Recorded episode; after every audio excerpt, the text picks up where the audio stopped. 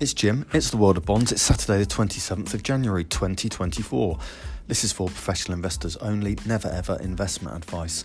I'm coming live and direct today from my hotel room in Manhattan, uh, view of the Empire State Building out my window, and the incessant, pointless car and truck horns blasting all hours long for no good reason, and the smell of weed drifting up from the street down below, uh, and all the, the legal weed dispensaries uh, in, the hood where I am. Um, Nomad, the area is called north of Madison uh, Square Park.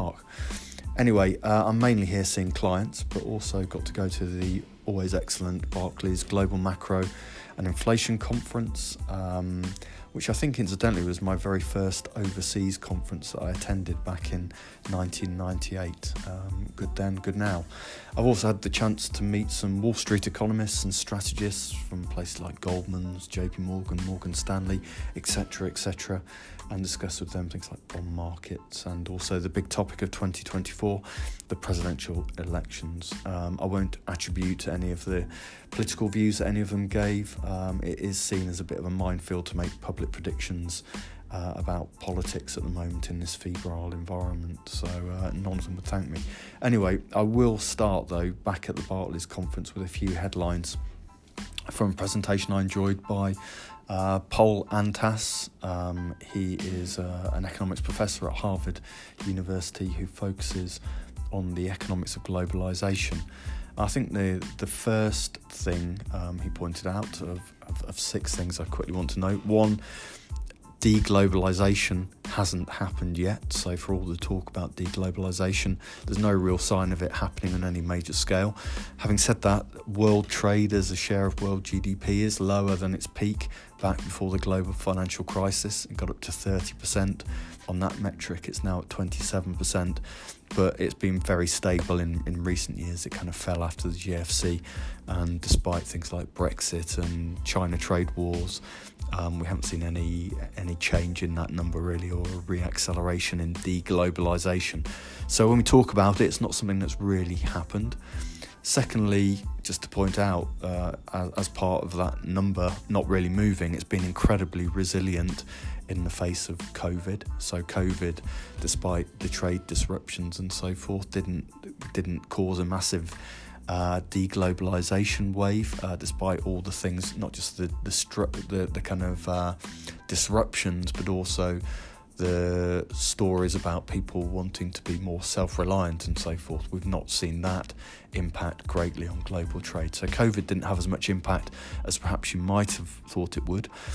US and China are, though, in some sort of trade war, and uh, stories here in the States today about Trump, you know, it wouldn't just be a 10% tariff, but I think someone even mentioned 60% tariffs on China and an escalation of that trade war if uh, if Trump's elected president. Um, so far, though, whilst the US China trade war has impacted the geography of global trade, it hasn't impacted the value. So we've seen a, a change in stuff. People have moved to Mexico. Uh, Chinese firms have moved to Vietnam and so forth. So there's been a change in where p- trade happens, where business happens, but the value hasn't been affected. The next ones are all fairly similar, but um, um, the other things Paul talked about were that friend shoring, moving to Canada, moving to Mexico for your factories, or moving domestically, um, may backfire on companies that do that because of the costs. The uh, link to that that um, most US companies that he looked at don't have diversification at all in their suppliers. They have, uh, for, for every component they buy, they have one supplier, one country of, uh, of supply. And so there isn't a lot of resilience built into the system. So it'd be very, very costly for companies to build in the kind of resilience that people are saying that they need. They are reliant on one country for the bulk of their, uh, their inputs. Um, and finally, the if we are talking about um, where deglobalization might be the most costly to the world economy, it would be in labour markets. So things like um, not allowing immigrants Brexit and uh, you know the immigration story in the US in particular about not allowing people in certain countries, for instance, um, that's where it starts to hurt. And you, you, do lose things like innovation very quickly when you don't allow uh, people to move across borders. So those were his kind of six main points. He also made points about well what do people are forced to choose in future about whether it, you, you belong to the Chinese bloc or the US bloc. If that if there is an escalation in trade wars it may not be as simple as the US perhaps thinks it might be. People that you thought might have joined uh, the US bloc may have different economic imperatives now think about Chile maybe where 50% of Chilean copper goes to China, uh, which block do they choose if uh, if they're forced to make that decision? And you're seeing that kind of thing happen, uh, I guess, a little bit around Russia, Ukraine, with a bit more of a non-alignment away from typically countries that would have supported the US consensus haven't done so. So there there is a bit of an unknown about what which way people break if they're forced to make that decision. So I thought all those things were interesting. I'll go and read some more stuff from uh, Pol Antràs of, of Harvard. I also thought the speech by um, Maya MacGuineas of the Committee for a Responsible Federal Budget was really good, pretty scary. Um, she spoke off the cuff about the challenges that the US debt to GDP uh, faces over coming years, thanks to the deficits, deficits they're running, 7% deficits at the moment. Now, this is a bipartisan organisation um, and, and, it's worried about the future profile of US debt to GDP. It doesn't see any political will uh, on any side, despite people talking the you know the, the right talk. No one wants to do anything about it. No one has any interest in cutting entitlements. No one wants to raise taxes. And as we have a, an aging population, medical and social security costs just keep going up. Um, I was, though, so impressed by a speech, I googled the organisation Committee for a Responsible Federal Budget um, and found this gem on Wikipedia. So, on the front page of their Wikipedia um, page, there's a kind of summary box on the top right. Um, it has this sort of thing what type of think tank is it? Where's it located? What's the leadership? Blah blah blah. It also has revenue and expenses for the organisation for the last year it has i guess 2016 and wait for it revenues this in dollars 1.109 million dollars. Expenditures 3.23 million dollars um, anyway, it made me laugh that uh, this organisation is is presumably running some sort of deficit that uh, looks pretty big to me, much bigger than the US's. Anyway, on to the new. In terms of percentage, not in terms of absolute numbers, of course. On to the New York economists and strategists, and the debate about the the possibility of a soft landing is kind of over. You know, this rare unicorn that we've never seen before, that debate is gone now, I think, uh, because the latest GDP numbers for the fourth quarter of last year on the back of a stellar third quarter, super, super strong. We have uh, record low levels of jobless claims. We have got no sudden rise in financial distress. Bankruptcies uh, are going up a little bit, but generally default rates are, are really exceptionally low. And the housing market has stabilised from, um, you know, the, the, the kind of wasn't a fall in house prices really, but it was uh, a fall in activity on the back of those high mortgage rates. But even that seems to be improving uh, again. So we kind of did get a soft landing. We've had a soft landing. Uh, inflation is back to target on the short term annualized measures, and I think you know you could be pretty pleased with the US's um, economic experience. I guess it has come at the expense, to go back to the kind of deficits and um, the fiscal stimulus that the economy has had in the face of high interest rates, but nevertheless, a soft landing it was. Now, thinking what that means for the Fed, the Fed's Powell gave, uh, remember those really dovish comments about prospects for monetary policy in the States in December. Since then, we have, though, had three or four Fed members rolling back on this quite big time. For instance, Waller, Bostic, um, but there is still plenty of room for the Fed to take away what is a tight financial conditions from the Fed at the moment. So while perhaps the market did get ahead of itself in terms of the number of cuts, six or seven cuts this year. There's plenty of room for at least the three that the Fed have talked about, and that only really gets us back to something like neutral, probably something still above neutral. So in March, we will be eight months after the last Fed hike. That is exactly in line with the historical average gap between the last hike and the first cut. Um, and so that historical average very much still in play that we, we hit that. The market says it's 50 50 whether it's March or not.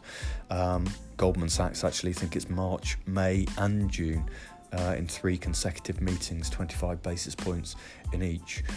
Um, but Therefore, we come back to the age old question from Uncle Jim's World of Bonds. If we have had a soft landing, why is everyone in the United States so miserable about the economy? And we've talked a lot about this uh, on the podcast about why the sentiment indicators are, are so weak. Um, and the simple answer is, is the price level. So, it's not really the inflation rate that's so important. It's the, the, consistent sticker shock that consumers experience, even if price rises have moderated quite sharply recently. I mean, I had, I had lunch at Pret a Manger in New York. Um, I have kind of been boycotting Pret a little bit in the UK because of the inflation they experience. The other thing that winds me up is you have to become a member to get lower prices. So I f- always feel I'm paying a premium for not signing up to their card. So that, that, that isn't, kind of winds me up a little bit. Anyway, I do like Pret food though. So I had lunch at Pret yesterday. I had a half sandwich because I'm on a diet. I had a juice and a yogurt $25 that cost. And that's in one of these rare places where there isn't a suggested 20% tip on top of that. And in some places I've been to recently, a 4% food surcharge added on as well. So you can end up paying uh, a quarter again on top of that. Anyway, so sticker shock still persists. It will probably, or very possibly, drive the outcome of the presidential election this year. There's a Yale economist called Ray Fair. Sounds a bit uh, like a Cockney villain in a Guy Ritchie film, but actually, um, he produces political forecasts based on economic indicators, and his models put a lot of emphasis on inflation. But the inflation that has the most predictive power for elections isn't the inflation rate in the, the months leading up to the election, it's average inflation over the entire four year term.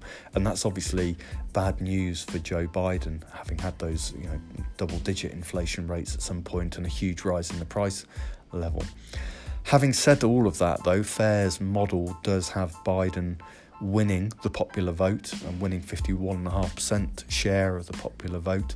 Um, although the Democrats in the House race, he has them um, behind 50% slightly there.